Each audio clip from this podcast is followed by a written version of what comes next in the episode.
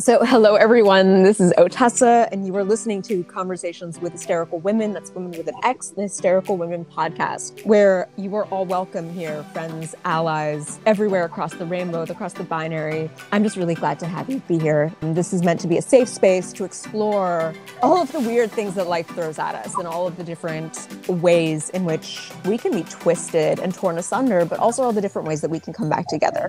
So thank you for listening, and I'm glad that you're here. And going to be cheesy, but comment, like, subscribe. Hi, I'm Rebecca Vitale, and I'm talking all things plants on the Hysterical Women podcast. Okay, you want to do avocados? Yeah. Oh, and I forgot actually about papaya. Because that because you've done that now, and I haven't. I have, but the story about my papaya is sort of funny. So I bought a papaya. It was like looking really good. It was organic, and it was, you know, I mean, not in season for us, but it was in season. And I was like, okay, like, let me do this.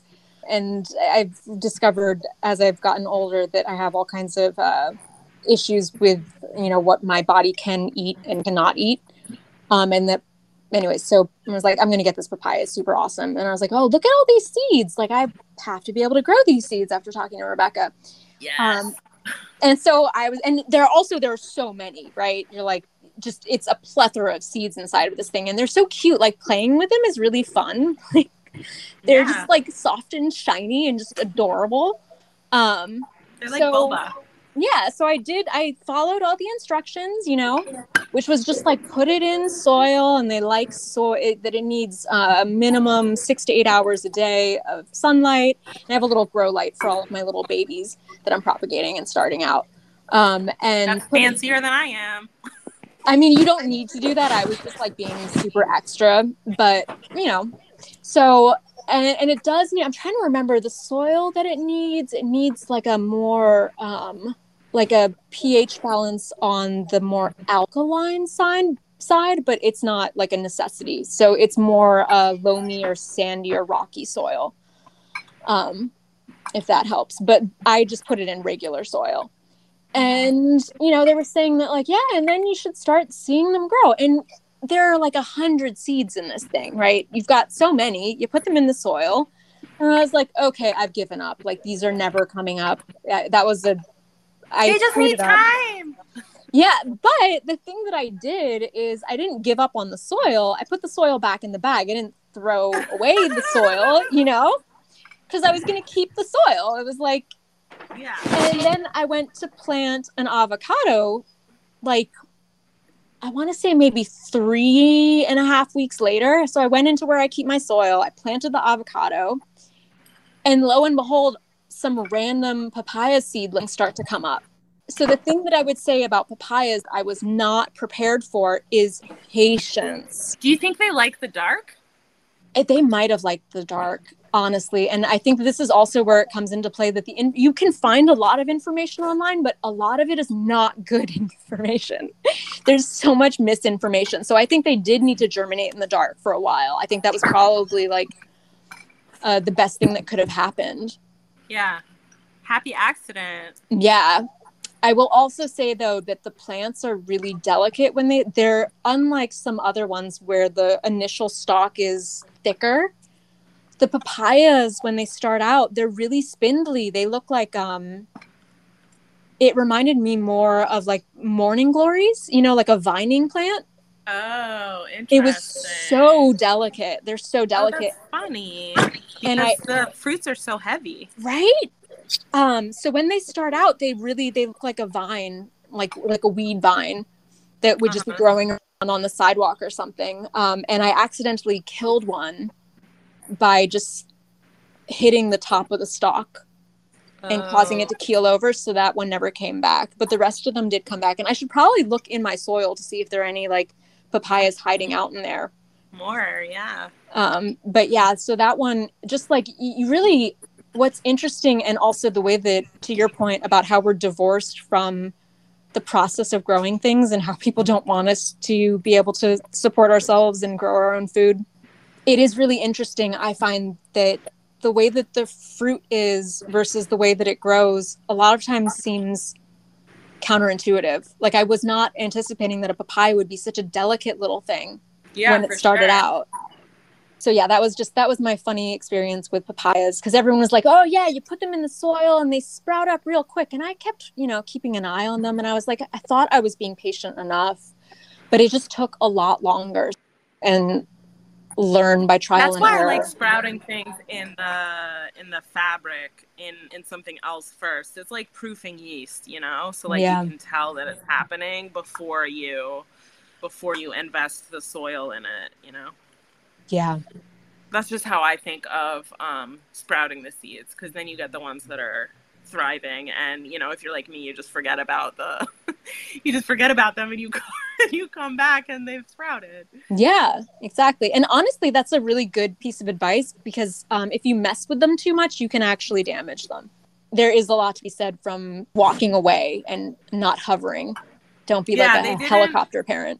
They didn't evolve to need, a ton of human intervention. It's just a weird, growing citrus fruit in Brooklyn is not normal. So you need to give them like some attention, but it's designed to do its thing given the right environment, Yeah. And actually one thing that I have struggled with a lot, and I think this also has to do with like what you were talking about, the agricultural industry and the food chain and GMOs and stuff like that, is I have struggled to get a healthy papaya plant, because in theory you lop off the top of, pineapple, not papaya.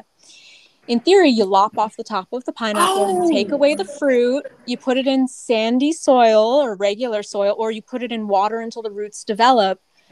And don't put it into water too high, because otherwise the heart will melt out or rot out, really. Celery, yeah. Yeah, but I have found it really difficult to get organic organic pineapples, or ones that haven't been around. Genetically, whatever.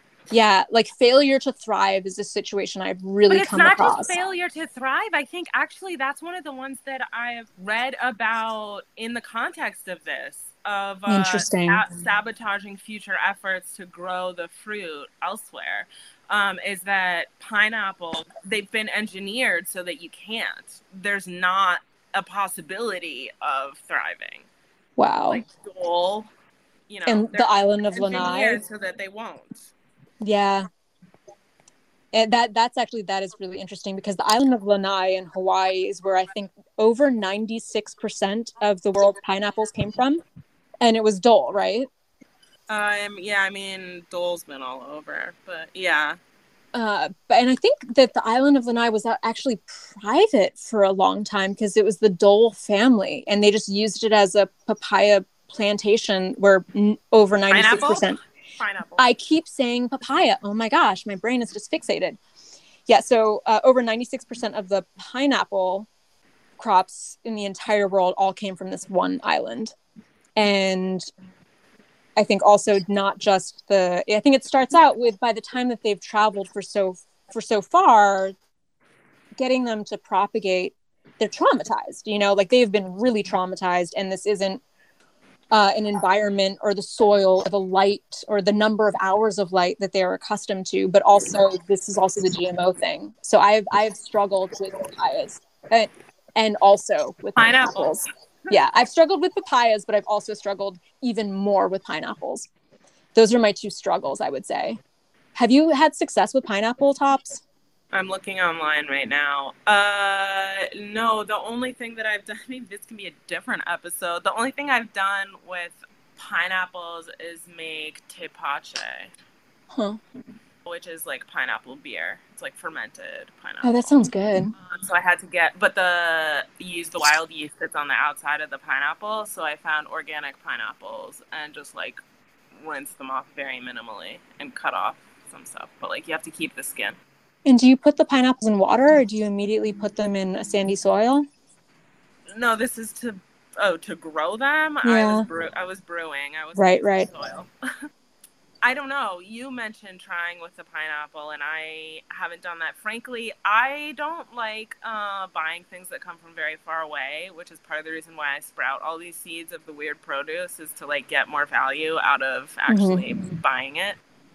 So pineapple, I don't buy pineapples a lot, but if I see an organic one, like the next time I see an organic one, which is not very often, I'm going to buy it and make more tepache, but I will look up how to grow the top. What have you seen for the instructions? So everyone talks about it as though it's super easy. You just take a knife to the top, or you twist the top of the pineapple off, and then you put it in water, but you don't submerge it too much because you don't want the center of it to rot out. And then, it just starts sprouting roots, and then you plant it, and it's so easy. And then it's so cool because out of the center, it's related to bromeliads. So out of the center, like a little baby pineapple comes up in a couple of years. But it's between the transportation and the damage that happens in the transportation, and to your point about agricultural intervention, I have really struggled. I mean, for a while there, every time if I had a pineapple or if someone else had a pineapple, I'd be like, hey, can I take the top out of this? And people will definitely let you do that. But they just kept rotting. And I think also you can tell that it's traveled a long way and been rather traumatized because the leaves are brown and stuff like that. So you're dealing with damaged goods that are damaged by design in terms of our transportation and all of the above. But yeah, and also finding organic pineapples is very hard. They don't always have them. The Dole ones are generally the ones that you can always find, and those, they always look really rough and really dried out.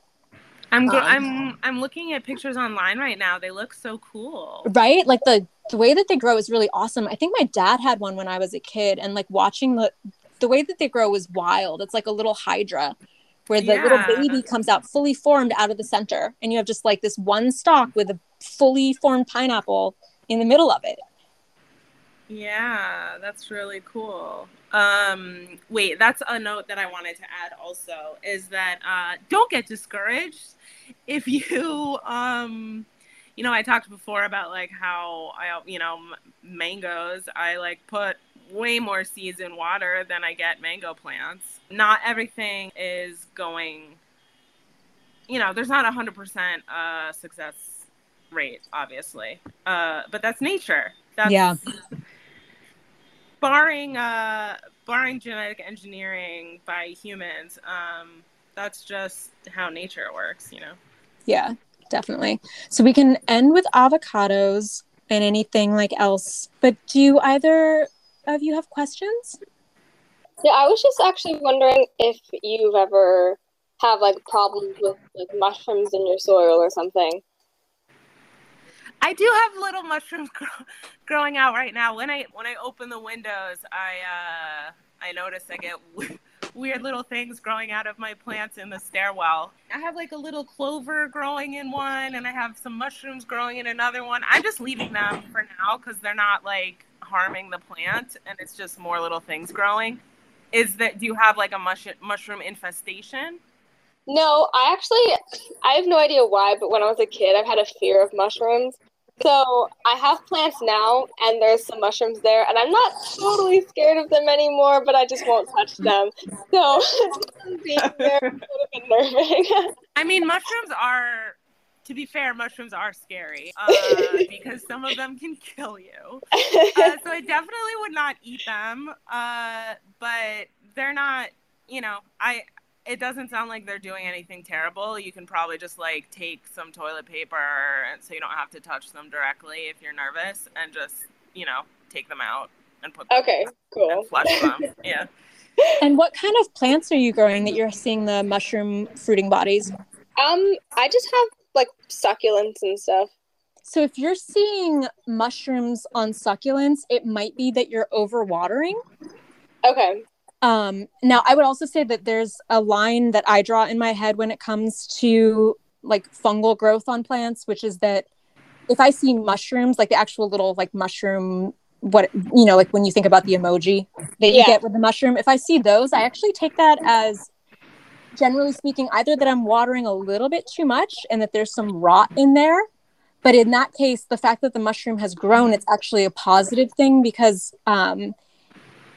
mushrooms, unlike the laws of thermodynamics, which say that, you know, everything goes from energy to entropy. What I love about mushrooms, like just absolutely love, is that they buck that system, and they are something that can take entropy and turn it into energy. So if you're seeing a mushroom, that probably means that you have a little bit of rot in there, or they could just be opportunistic. But a mushroom that looks like that with that body top is actually going to be, it's doing you a favor for your soil, because it's actually going to be cleansing it.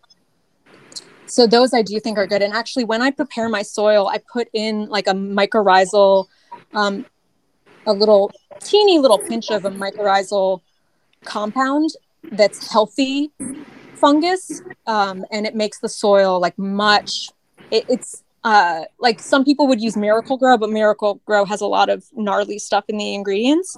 But if you use the mycorrhizal. And it's bright blue. Yeah.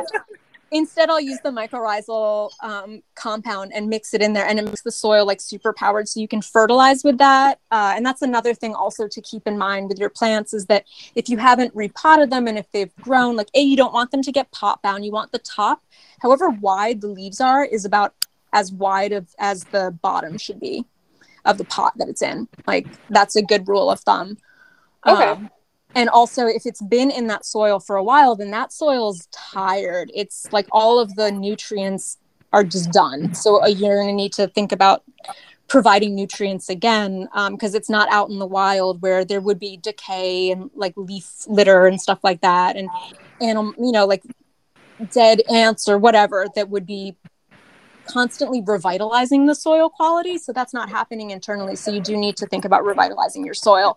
So that's what I use for that. But if I see mold or like the other types of fungus that aren't like a mushroom body, then I'm like, ooh, I overwatered. Sometimes if I underwater and then I come back and I'll water, that can happen, especially with my succulents. Because I know that they say like for a succulent, you want it to basically dry out and then water it, and then dry out and water it. But when they're little and they don't have that much soil, it doesn't take that much time for that soil to dry out. So I did have a situation where I went out of town and my succulents, I came back and I was like, oh, they look so sad. And I definitely overwatered them. Gave you?